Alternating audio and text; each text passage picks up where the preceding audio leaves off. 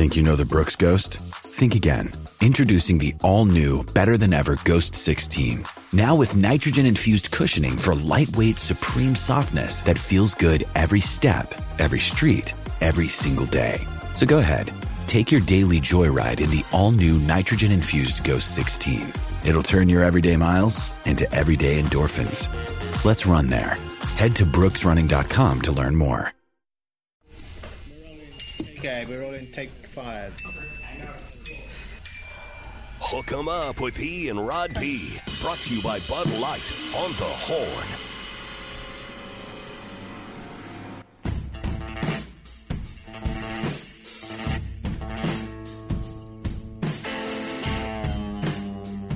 It is Friday on E and Rod P. What's that make it, Rod? What are we dealing with? Freak flag, feel good, fake it till you make it. Ric Flair. Football Friday edition of Hook 'em Up with E and Rod B. And Rod said this earlier, and I agree with him. If you just do that woo, like woo, a couple times a day, it puts you in a good mood. It gets the blood going. I don't know what it is about Ric Flair. Figured it out, man. Whether it was false enthusiasm or it was real enthusiasm, you get a woo out there, get you going. That's one of the best things you can do is do some deep breathing throughout the day. That is true. Yeah, you're right about that. 30 deep breaths. Is it tantric, that kind of stuff? I don't know about that. I mean, you can do it by yourself, too. But, yeah, you don't want... Isn't that about breathing and everything? Yeah, you want to clean out your lungs and fill your... bring on that good air and blow out the bad. Come on, now. It's good for you. It's healthy. Good, baby. Yeah. Uh-oh. It says Joe Namath the most overrated player in the Hall of Fame. More career interceptions than touchdowns. He was cool, though. Told you. He also had the greatest prediction in NFL history. Yeah, it's the Hall of Fame, not the Hall of Stats. He was famous because of his prediction... in the Super Bowl or before the Super Bowl, they were going to win it. And he's Broadway Joe because of all the stuff that he did off the field. He transcended from the sports page to the front page. Yeah, you can't tell the story of the NFL without Joe Namath. And there you go. His fame, without a doubt. He became one of the first big pitchmen, and he was the man. You know, our station manager here at the Horn, Elise Hudson, was married to her late husband, played for the Jets. Oh, yeah. And was a teammate of Joe Namath. And before his passing, he used to tell some great stories about hanging out with Joe Namath. Oh, yeah. And matter of fact, I read a text. Running around with Joe Namath. Oh, yeah. Well, I don't know. Before they were married, by the way. Exactly.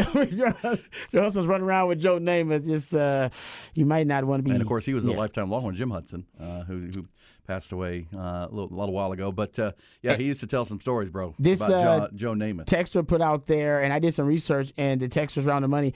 Joe Namath used to have a restaurant in Capitol Plaza, next to Capitol Plaza over there. Really? In 1969. It was called Broadway Joe's. 69?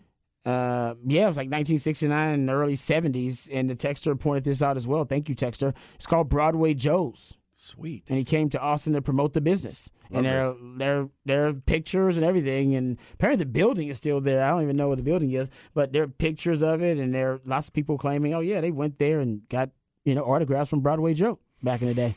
Broadway Joe's. There you go. Burger joint Austin. Love that. See, he knew Austin was going to be a boomtown before anybody else. Boomtown. Hey, before we get to our headlines, Rod's got a... We're going to take us behind the burnt orange curtain this hour as well. We're going to hear from Sark. Sark had a media availability yesterday, previewing and talking about the week of practice and where they are.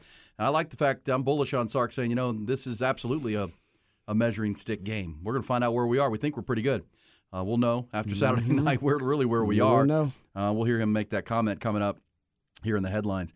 But one other bullish or BS, Rod. So Detroit Lions fans are mad and angry at Mike Tarico, who called the game last night with Chris Collinsworth, because after the game was over and the Lions had stunned the Chiefs 21-20, he after the game was done, he said that kind of the closing thoughts on the game. He said that the win comes with an asterisk because Travis Kelce and Chris Jones didn't play. Okay, come on, man. Yeah, you can't say that. This is not like when the Rockets won the championship and Michael Jordan retired.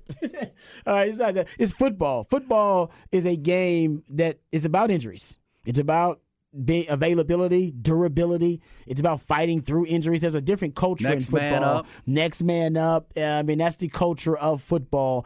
There are other sports cultures where I'll give it to them. The asterisk thing, it applies. Like I said, I'm a Rockets fan, and for years people were like, oh, man, that should be an asterisk by that title y'all won because MJ retired, that kind of thing. And I get the argument, but football, it's a different culture. The culture of football is you fight through injuries, and every team has to deal with injuries at one point in the year. Yeah. You're going to be without some of your key guys. You got to find a way to win. Are you injured or are you hurt? Yeah, amen, right, brother. Yeah, you got to find a way to win in spite of that. And that's why these week one games are fun. We talked about the Cowboys last hour. I mean, this is the healthiest these teams are going to be. Like, these guys feel as good and as spry as they're going to feel all year because once you play a game, you start getting the nicks and the bumps and the bruises, and you play through them. But that's why these games are so compelling this weekend in the NFL. And last night's was certainly. Yeah, I agree with Mike Tarico. Shouldn't have said that. I mean, this is a win is a win. No. Now, we all understand. It's not like Patrick Mahomes was out. Right, and it's not like we don't all understand that when Kelce and Chris Jones come back, they'll be a better team. That's obvious. But the Lions don't apologize for any of it. Get in there, get a win, and you're 1-0, they're 0-1. That's all that matters. Yep, no doubt. Good win, too. All right. Good win for them. Let's get to the headlines real quick, and then we'll dive into more Texas-Alabama talk. Let's do it. Top Gun, lawn and equipment rentals, also equipment sales with Top Gun. We love those guys. How about we start with Saturday's road tilt for the Longhorns at third-ranked Alabama in Tuscaloosa. As we said, the Crimson Tide 53-1 in their last 54 home games. Last loss came against LSU back in 2019.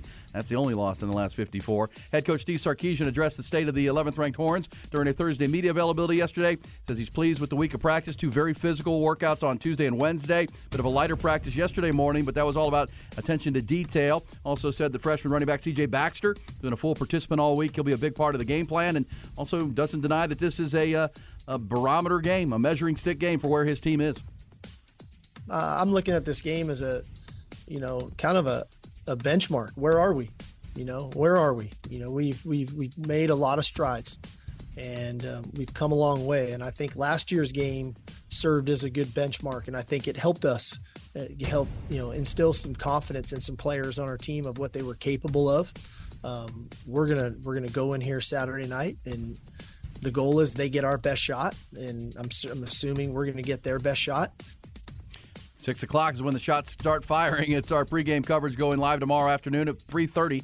We'll be at the field house at the Crossroads in Cedar Park. Come join us. Great place to watch that game inside or outside. NFL, how about the Detroit Lions? They go into Arrowhead Stadium last night and pull the upset of the reigning Super Bowl champion Chiefs, 21-20. It was David Montgomery's 8-yard touchdown run with 7:11 remaining that put them over the top, and then their defense held on from there. Head coach Dan Campbell pleased with his team's performance and was asked afterwards what he learned about his team last night. I didn't learn anything. I got verification on what I already knew. And this is a resilient team. It already was a resilient team, and we added pieces to that resilient team. So we're built to handle some stuff, and we did that today against a very good opponent. Cincinnati Bengals quarterback Joe Burrow has agreed to a new 5-year, $275 million contract with the Bengals. That deal done yesterday, $219 million guaranteed, makes the 26-year-old the highest-paid player in NFL history. Full slate of NFL season openers on Sunday. Texans are in Baltimore to face the Ravens in the first game in the DeMeco Ryans era. Cowboys open their season Sunday night at the New York Giants. In Thursday night high school football, how about Cedar Park? Scored a late touchdown. They got a big stop on defense. They beat Round Rock 28-24 at Gupton Stadium. Also winners last night, Hayes beat Cedar Creek. Hendrickson beat McNeil. Rouse outlasted Glenn, and Wimberley improved to 3-0 with a win over Brock 35-27. Tonight, right here on the Horn, the Vandergrift Vipers off to a dominating 2-0 start. They will travel to the onto the campus of Mary Hardin Baylor in Belton to face Waco Midway tonight. That game will kick at 7 o'clock. Light night in baseball. Astros and Rangers both took the night off. The Mariners, second-place team in the AL West, did post a nice win at Tampa, 1-0. Rangers host the A's this weekend. Astros host the Padres. Horn Headlines brought to you by Top Gun Rentals and Lawn Equipment. The heat's made us crazy. Get up to $100 off select steel backpack blowers and employee pricing on all zero-turn mowers in stock this month at Top Gun. TopGun.net will shoot you straight.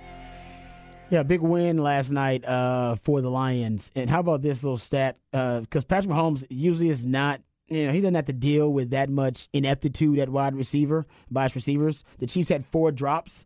That was tied for the second most in a game with Patrick Mahomes as the starting quarterback.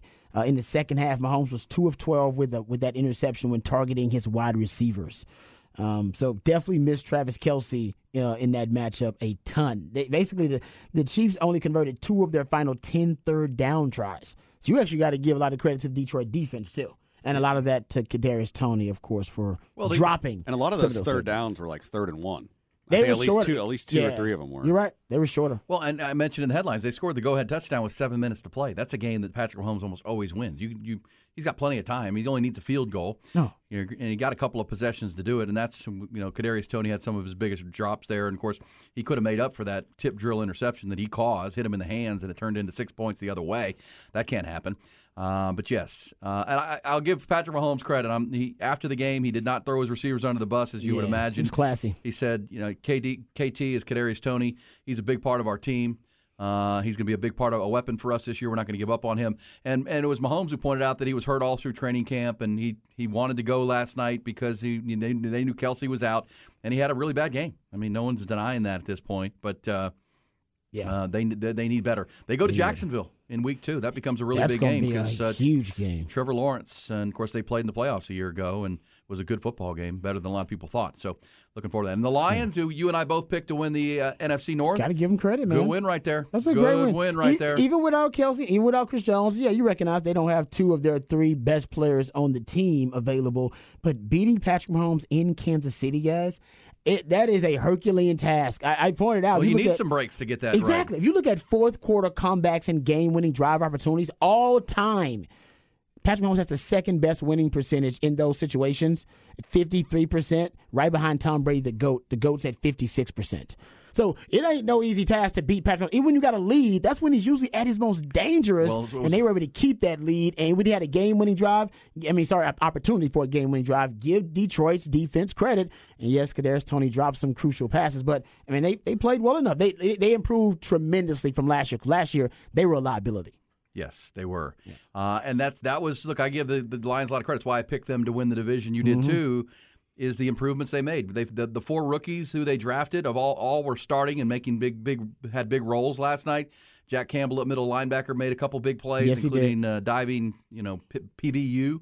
You also had Brian Branch scored the touchdown. He's the safety out of Alabama. Sam Laporta is their starting tight end, had 5 catches, and Jahmyr Gibbs didn't get as many carries or touches as a lot of fantasy owners would have liked to have seen, but he was impactful. That's going to be a good team this year. I believe that, and they showed that last night. They took some breaks, but you don't apologize for wins at any time in the National Football League. Mm-hmm. Good win for them. Yep, great win. For sure. Okay, so we'll go behind the burnt orange curtain coming up, talking Texas and Alabama. We're also asking you to call your shot. As we said, a lot of the local teams are underdogs this weekend, meaning not expected to win. That would include Texas.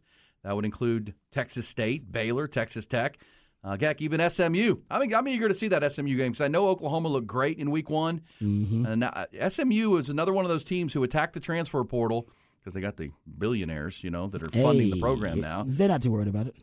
But SMU thinks they're improved, and we'll see because I don't think Oklahoma was tested very much last week, but they'll get tested by this SMU team. I'm eager to see that ball game and how that plays out. They look different. And remember, Butch Jones, who's the opposing coach for Arkansas, our state last week. He said he has never seen a team make such a leap.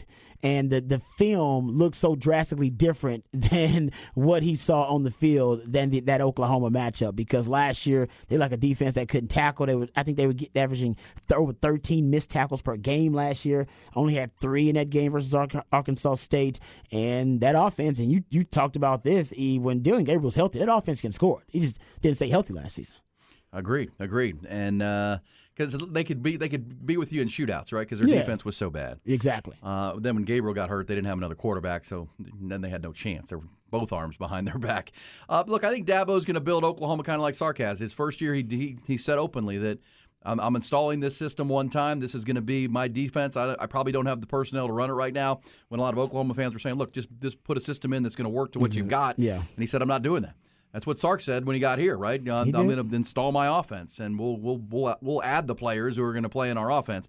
And he had a 5-7 year. Now, last year, Venables went 6-7, and so. But I think this year they'll be better. I still think there's work to do at Oklahoma, and I'll be eager to see this SMU game. And by the way, I think Dabo Swinney you're seeing how much he misses Brett Venables on his staff because they are sliding at Clemson. Yeah, that's a good point. Sliding at Clemson. So yeah, I think that's going to be a formidable rivalry into the future, into the SEC with Texas and Oklahoma. So call your shot. If you're a Tech fan, are they going to upset Oregon? Is this a Texas State 2-0 start with two huge Rose wins to start the year? So let's hear from you this morning. Specs text line 512-337-3776. By the way, quick heads up on that. Our text line, Rod? The phone number of our text line is going to be changing in the coming weeks. Ooh. We'll tell you when officially, but it's only by one number. It's 337-3776 right now, but it's going to go to 447-37. That's it. That's the only thing that's going to change. One number, 4 3 to 4. What? At the first number, first number of the phone number. That's not today though. It's 4 3. It's going to be 437. The call-in number and the text number will be the same. That's right. The text number is now 337. The first two numbers. It's going to be 447. Okay, yes. So the first two numbers will change. Correct. All right, that's not bad. Yeah, that's in. I was going to say, y'all asking them to remember a whole new number. I'm making a promo today. We're going to push it out before next week. Okay, so that's not bad though. Actually, 447 kind of flows. Well, and it's going to be a cool text line. If you love, we love the folks who weigh in on the text line.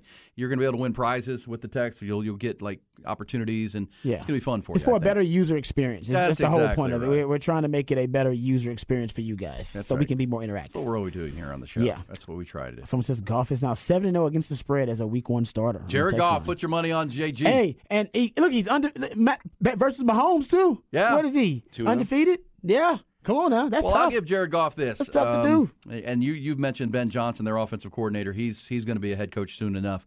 And he could have been the Arizona Cardinals head coach, Ben Johnson, but he wanted to come back for this team. He knows what he's got and how special this team could be. And Jared Goff's a part of that. You know, when Jared Goff was traded from the Rams in that Matt Stafford trade, a lot of people thought that was we'll give you Stafford and we'll hold our nose and we'll take Jared Goff off your hands. Jared Goff was 29 touchdowns, 7 interceptions last year. Mm-hmm. When they give him a running game like they did last night and they have that play action and Amon-Ra St. Brown, and remember Jamison Williams, the Alabama receiver, he'll be back. And they're going to be nasty when he comes back. Yeah, man. Whew, that's going to be scary. That is going to be scary. Yeah. They're a good team because they're solid on defense. And as we said, those 4 draft picks that were drafted to fill needs played well last night. So you feel pretty good about what that's going to be. So looking forward to watching the Lions this year. And I am a Jahmyr Gibbs owner in fantasy. I hope he gets more carries. David Montgomery looked good last night. Well, that's a good 1-2 combo without a doubt. Yeah, they got a power back and they got a speed back. Yeah, which is what they wanted. And they had last year, they had Jamal Williams, and then they had DeAndre Swift. And this is the same kind of version, but a more dynamic version, they believe. Yeah, I'm with you on that. And the tight end, Laporta, is not bad. Good player. Another one of those Iowa dudes. They got weapons all across that Detroit Lions offense. So it's coming at you live in San Marcos. Eat them up, Texas State. Hey, Bobcats. In my neighborhood, I'm seeing all these Texas State shirts and stuff. People wearing like, hey, whoa, where that's been? I didn't even know you went to Texas State. I might have to go get me. I don't even have a Texas State shirt. You got to go get one, man. You represent. Go down to the co-op. Hell yeah. The bookstore. The bookstore. JG Kinney's got that fan base hype. Well, we'll see. Well, we'll see if they hype when they come to the stadium because that's the key. They need to get some butts and seats down there and support that football team because their first two games on the road, Waco and then San Antonio, when they come home, get out there and check them out. Go to the games. Winning will bring fans there. Yes, it will. That's always been the recipe. Amen, brother. Yes, it will. Mm-hmm. Yeah. They tailgate like crazy, and then they don't go to the game. It's really weird. It's like Tech. Yeah, you go down to the tailgate, and it is a mob scene, and people are having a good old time, and then the game starts, and there's nobody at the game. I was at Tech for an entire football season, and I never went to one game. I was going to say. None of my fraternity brothers did either. A lot of Longwood fans do that, too, though. They do. I know a lot of Longwood fans would just tailgate, and they'd watch the game at the tailgate. Hey, I don't go to the game. I might have done that last week because it's so damn hot. I've done that a lot, too. It's you end up, I'm going to the game, and you tailgate, I'm having a good time, drinking and eating. You know what? To hell with that game. I'll watch the game right here, just chill and kick it. That's pretty much exactly what I did, too. So exactly. I can't talk too much trash. But. I can't talk trash because I was like, actually, I've done that multiple times. It was rice. It was hot. Yeah, exactly. That's a great point, too. It was too damn hot. The heat was the only reason. Yeah, that's true. And honestly, our tailgating scene here in Austin is different now. It's dwindling. A lot of parking lots. And it's dwindling. Parking garages. Hey, so Bevo Boulevard's for. Yeah, that's right. Just a one big tailgate. Electa says they're busing from San Marcos to the Dome. It's going to be a big crowd at the Alamo Dome for this game, UTSA, Texas State. That's an I-35 rivalry. But hasn't been much of a rivalry of late because Texas State hasn't been very good. UTSA has. This should be a fun game. Okay.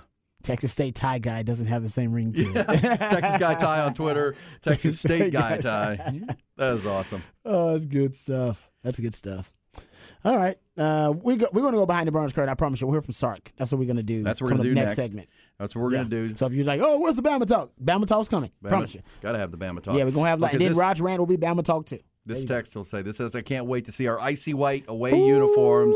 The contrast of the grass field at Bryant-Denny Stadium Saturday night. It's going to feel like we're back in the Rose Bowl 2009. Oh, don't say that. Well, the Longhorns, you have to make your mission to get out of this game without your starting quarterback getting hurt in the first quarter. Can we do that? Because the last two matchups with Bama, the starting quarterback, Colt McCoy, and then Quinn Ewers, hasn't made it out of the first quarter. Well, Hudson Card almost did make it out either. He finished the game on one leg. So they had Charles Wright warming up, guys, just so you know. I mean, that was the reality of it because Hudson Card got hurt. I think he went in that game maybe for like a play. Yeah. All right, so, hey, Sark says he's traveling. We'll hear from him next segment. He's traveling four quarterbacks because he knows the history and he's studying recent history and going, I almost had my third-string quarterback out there last year. Yeah. Yep, yeah. All right, Detroit Lions. There. No apologies. You stole a win in Kansas City. We'll see if the Longhorns can do so on the road. Rod will take you behind that burnt orange curtain and hear from Sark on how they're going to do it. See you in Rod B. Coming back. Aaron Hogan, Rod Babers, Hook 'em Up, 1019 AM 1260, The Horn. Got that Friday football feeling, no doubt about it. Props to Dan Campbell for going for that fake punt last night. Jumpstart his team. I believe in you. Let's go win this game. And they did, 21-20.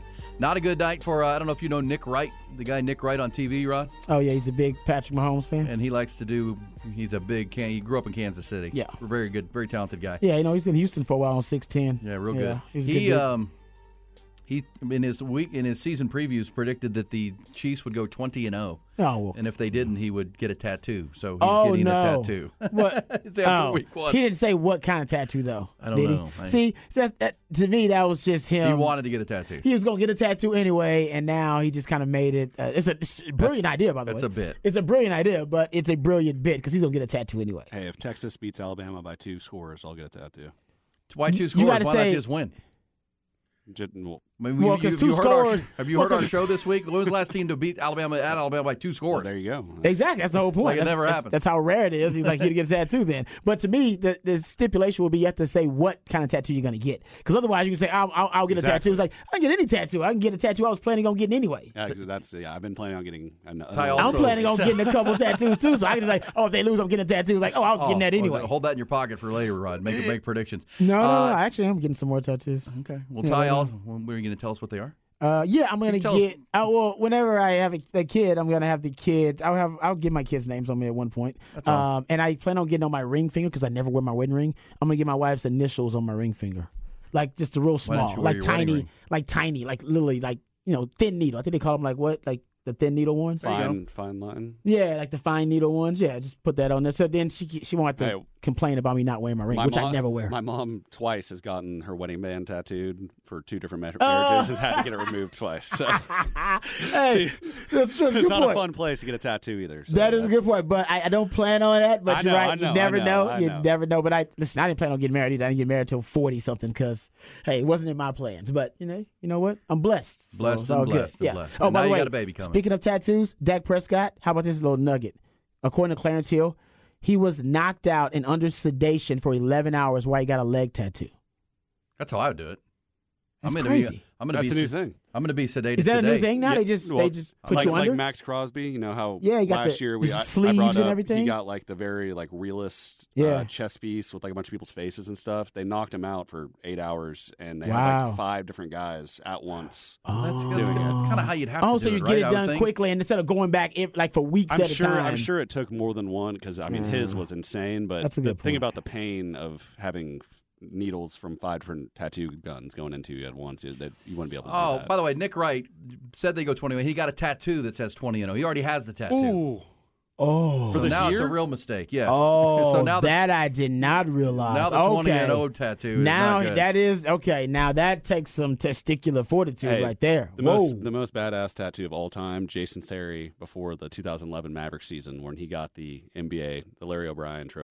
When you need mealtime inspiration, it's worth shopping Kroger, where you'll find over 30,000 mouthwatering choices that excite your inner foodie. And no matter what tasty choice you make, you'll enjoy our everyday low prices, plus extra ways to save, like digital coupons worth over $600 each week. You can also save up to $1 off per gallon at the pump with fuel points. More savings and more inspiring flavors make shopping Kroger worth it every time. Kroger, fresh for everyone. Fuel restrictions apply.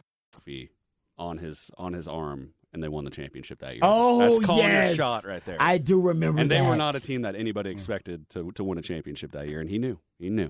Call your shot. Well, wow. But you know what? If you don't win it, it's still cool to have the Larry O'Brien trophy. Yeah, but he never won. He had never won an NBA championship. Yeah, no, that was. I remember that. That was bold. That guy should still be a legend. Hey, Listen. So Nick Wright does have the tattoo already. Okay. No. So yeah, you go. And before we go behind the burnt orange curtain, because I want to hear from Sark. You, by the way, great conversation yesterday. Every Thursday we talk to Drew Sanders, head coach at Vandergrift. That's brought to you by Brain Vault and BrainVault.com. You guys, when you two start talking football theory with Coach Sanders, good stuff. Oh, I love that. But you're the football theorist. Why would they not call offsides on the right tackle for the Chiefs last night? Can somebody explain that to me? Jawan Taylor? He was offsides the whole night. He was offsides, and it was a false start, too. Right. Sometimes, half the time it was a false start and offsides, but he was offsides.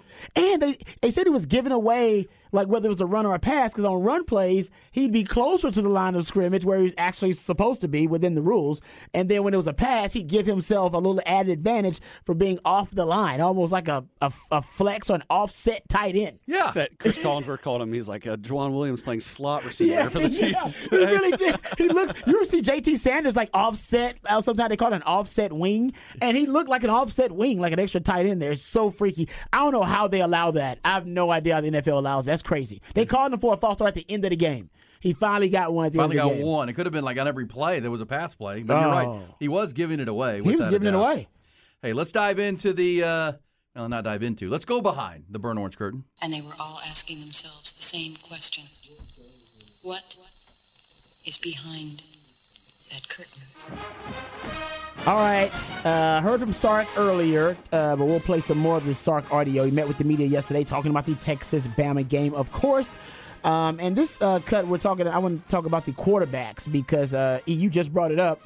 The last two times Texas played Bama, unfortunately, they've had to go to their backup quarterback. Last season, actually, they damn near had to go to their third-string quarterback because Hudson Card finished the game on one leg. Damn near beat Bama on one leg. Shout out to Hudson Card there. But Sark was asked about the quarterbacks and how many quarterbacks he plans on taking to Tuscaloosa. Here is Steve Sarkisian. We'll be taking four. So Charles Wright will be the fourth one that'll be going. I think inevitably there's been a level of consistency in Malik's play that has been really encouraging. He's always had kind of the highlight plays, but then there's been plays that were not so highlight in taking care of the football. And I think he's done a much better job of doing that.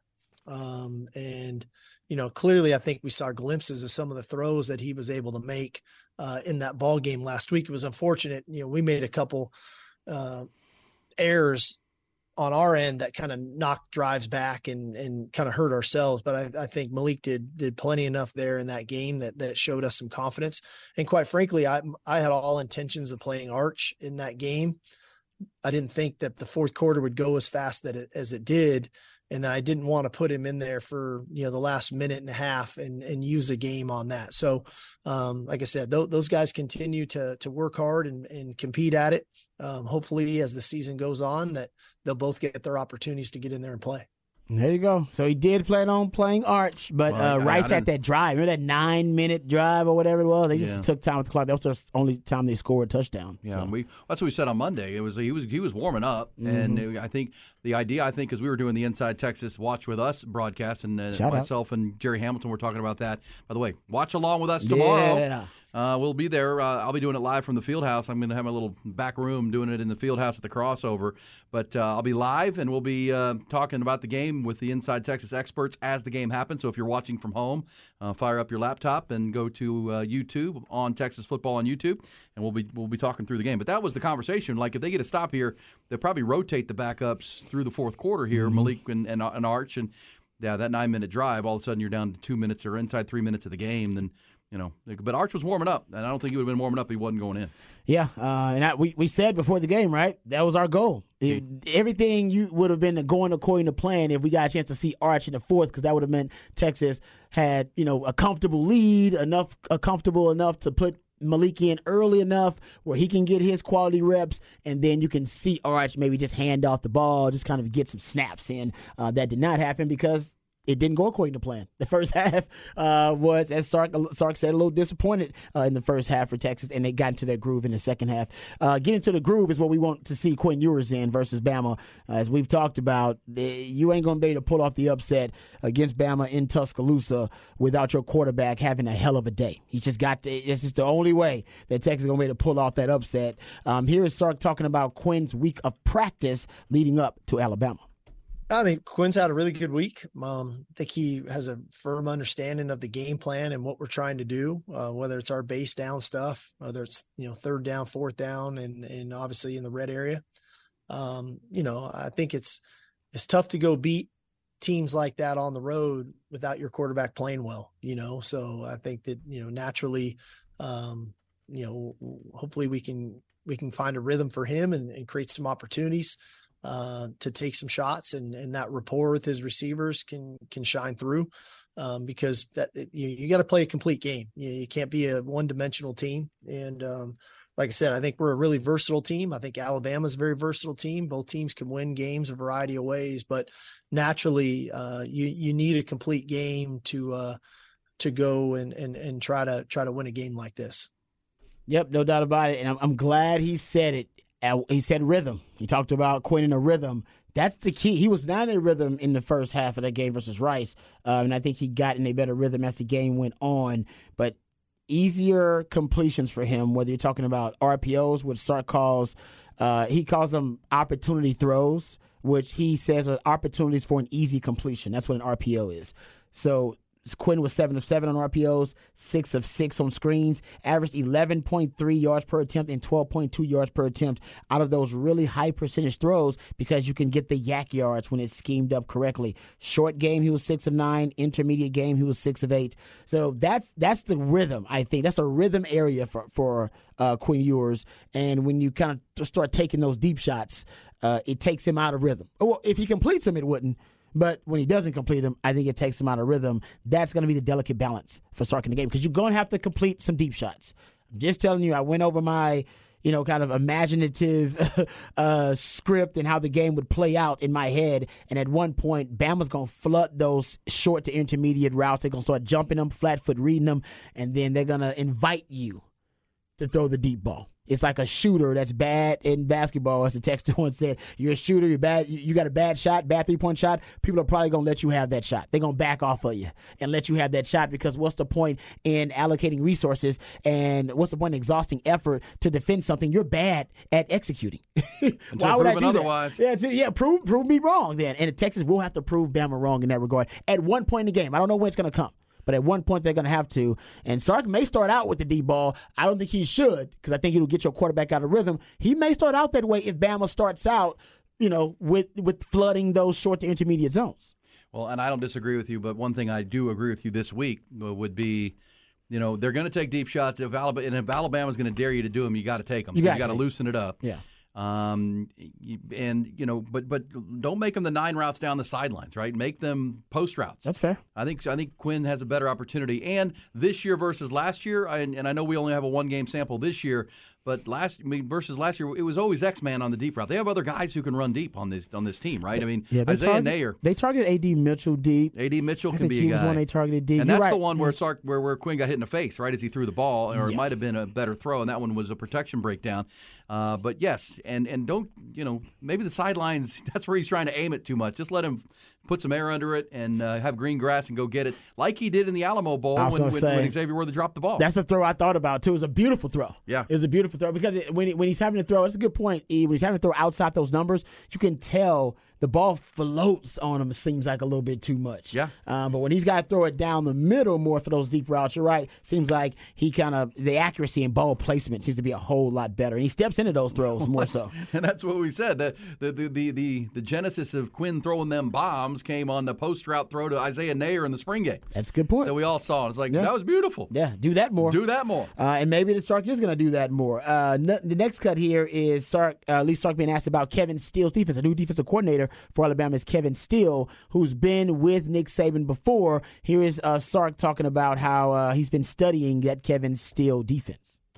Well, I mean, in the end, I have a lot of respect for Coach Steele. Granted, and clearly I have a ton of respect for Coach Saban. And so systematically, it's not a whole lot different of, when Coach Steele left, he maintained the core structure of that defense. And so for him to be back and calling it in that structure, it's really not that different that way. As Coach Saban would always say, it's Alabama's defense, right? And that they're going to do it. It was Alabama's offense when I was there too.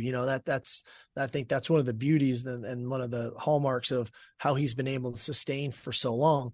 But a guy like me, I don't have a whole lot of hobbies, so I kind of watch a lot of tape throughout the off season and during the season to where, sometimes I don't want to say it's for fun, but it kind of is for fun. You're just watching football. I get to do what I love and I love what I do.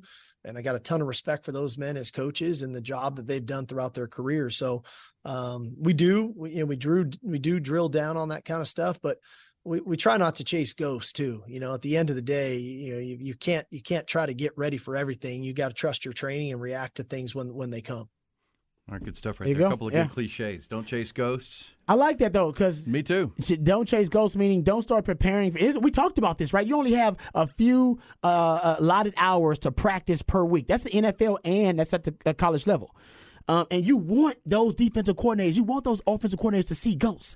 You want them preparing for stuff you're never going to use, wasting valuable practice and meeting time on stuff you're not going to use. That's why sometimes it's worth it to throw a lot of different concepts and personnel groups and formations at an opponent just so that you could force a future opponent to waste that valuable time. We talked about that, the Texas-Bama matchup in the Rice game, and obviously Texas chose the vanilla route. Absolutely. Yeah. All right, we come back. It's going to be off the record. Some stories you need, including, had you see Mack Brown hammering the NCAA? Man. Your football coach, mm-hmm. Mack Brown, hammering the NCAA. That's my coach. That's your coach. Also, some other off-the-record topics for a Friday. Off the Record on Hook 'em Up with Ian Rod B is brought to you by Viking Fence.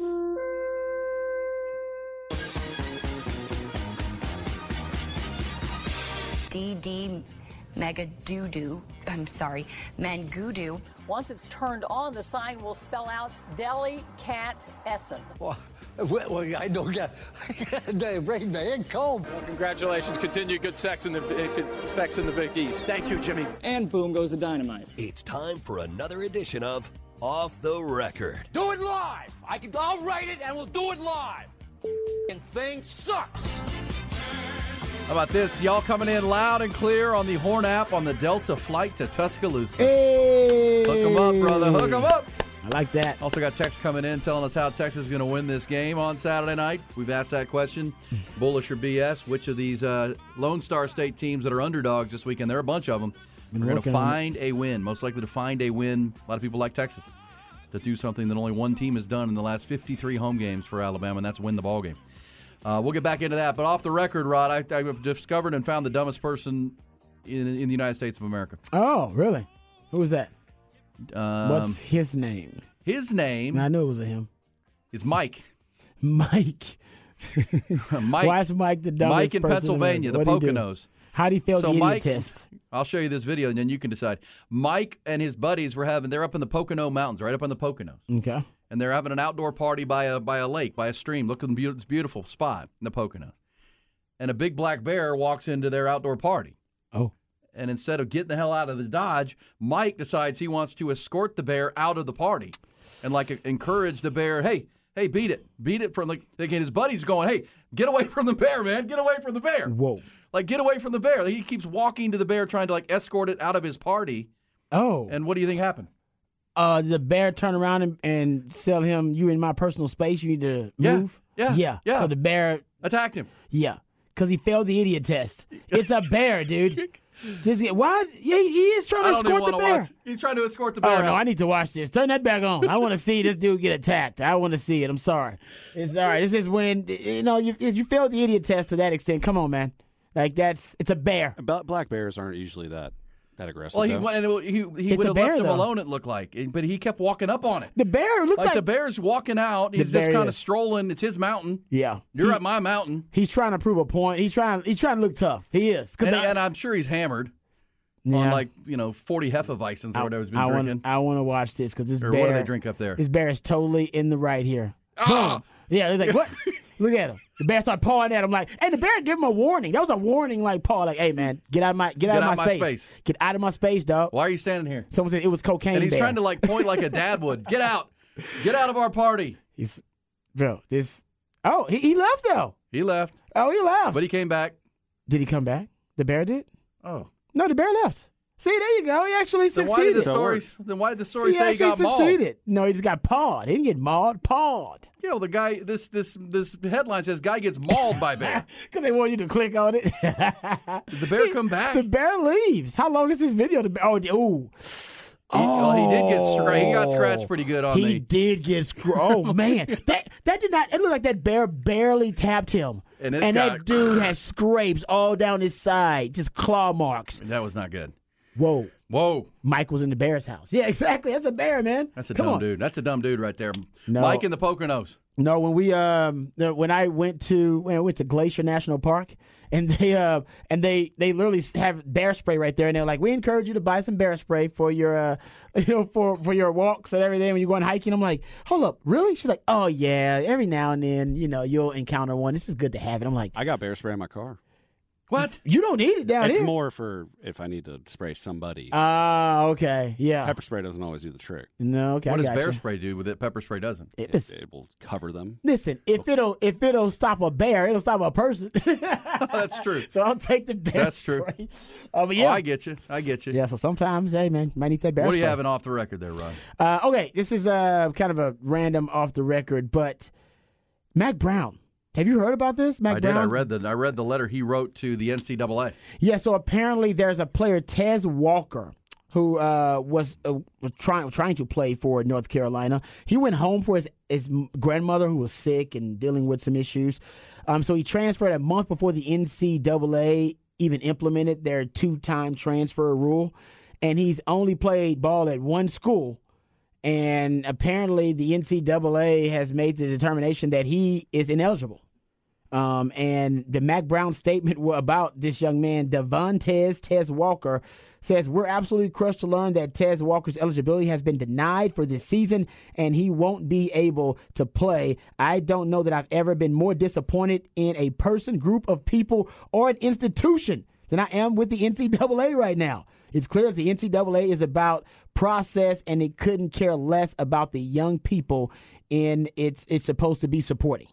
Plain and simple, the NCAA has failed Tez and his family, and I've lost all faith in its ability to lead and govern our sport. Damn. He goes on. He went on. Like it's like, that's just like the first paragraph of it. It goes on for a while, and all it is trashing the NCAA. I've always said this, the NCAA does not have a moral compass. They have a money compass. And you learn everything you need to know about the NCAA, what they care about, when you look at cases like Penn State and the Jerry Sandusky scandal. Remember when they punished Penn State? They walked back a lot of the penalties because they figured they were too harsh on Jerry Sandusky for pedophilia. Jump-off. Yeah, he died like 2 weeks later. Yeah, and then sanctions came down. But then we found out that even Joe Paterno knew in the 80s. Yeah, he did about Jerry Sandusky, and maybe even the 70s, about Joe Paterno. And the NCAA decided, we were too harsh on a child molester. And then also, same thing happened at Michigan State. Remember the Larry Nassar scandal? They said that Larry Nassar's the crimes against nature actually were not NCAA violations. I'm not making that up. You can't make that up. Can't make it up. That's a horrible institution. They're horrible people. They're horrible. Well, the NCAA really punished Penn State originally because they said not for what he did because we're not a we can't punish crimes, but for not reporting it because to protect their recruiting advantage, right? They wanted to protect their brand. Yeah. Because it would have looked bad for recruiting if they knew they had a child molester coaching their defense. Yeah. It would. Yes, that might it look would. Bad. That'd be very bad. That'd look terrible. I just like. Why did they parents not gonna like that. Fire him? Huh? Like, you can fire him without saying like, why. You know, well, you can fire him without saying why. Because Joe Paterno knew about it and didn't bother him. Apparently, exactly. Yeah, no, it's disgusting. And then let him start a home for wayward boys. Yes, even after they found out about that stuff. Yeah, Joe Pye, he's a horrible human being too. But and also remember this North Carolina connection is. Remember North Carolina had the longest and the biggest academic fraud scandal in the history of college sports. It went on for like a decade something, and even though they made up classes for players, made up grades, the NCAA went in, investigated, and decided just nothing. Because academic fraud exists, it does not mean it is an NCAA violation. Yeah, they pick and choose. Their selective punishments are ridiculous. They are ridiculous. Always have been. Yes. By the way, speaking of money, follow the money. You know the Deion Sanders win over TCU? Oh, yeah. Turns out, it crushed the bookmakers and the gambling houses. Oh, we got to hear this on the other side. That's going to be, I bet that's good. Crushed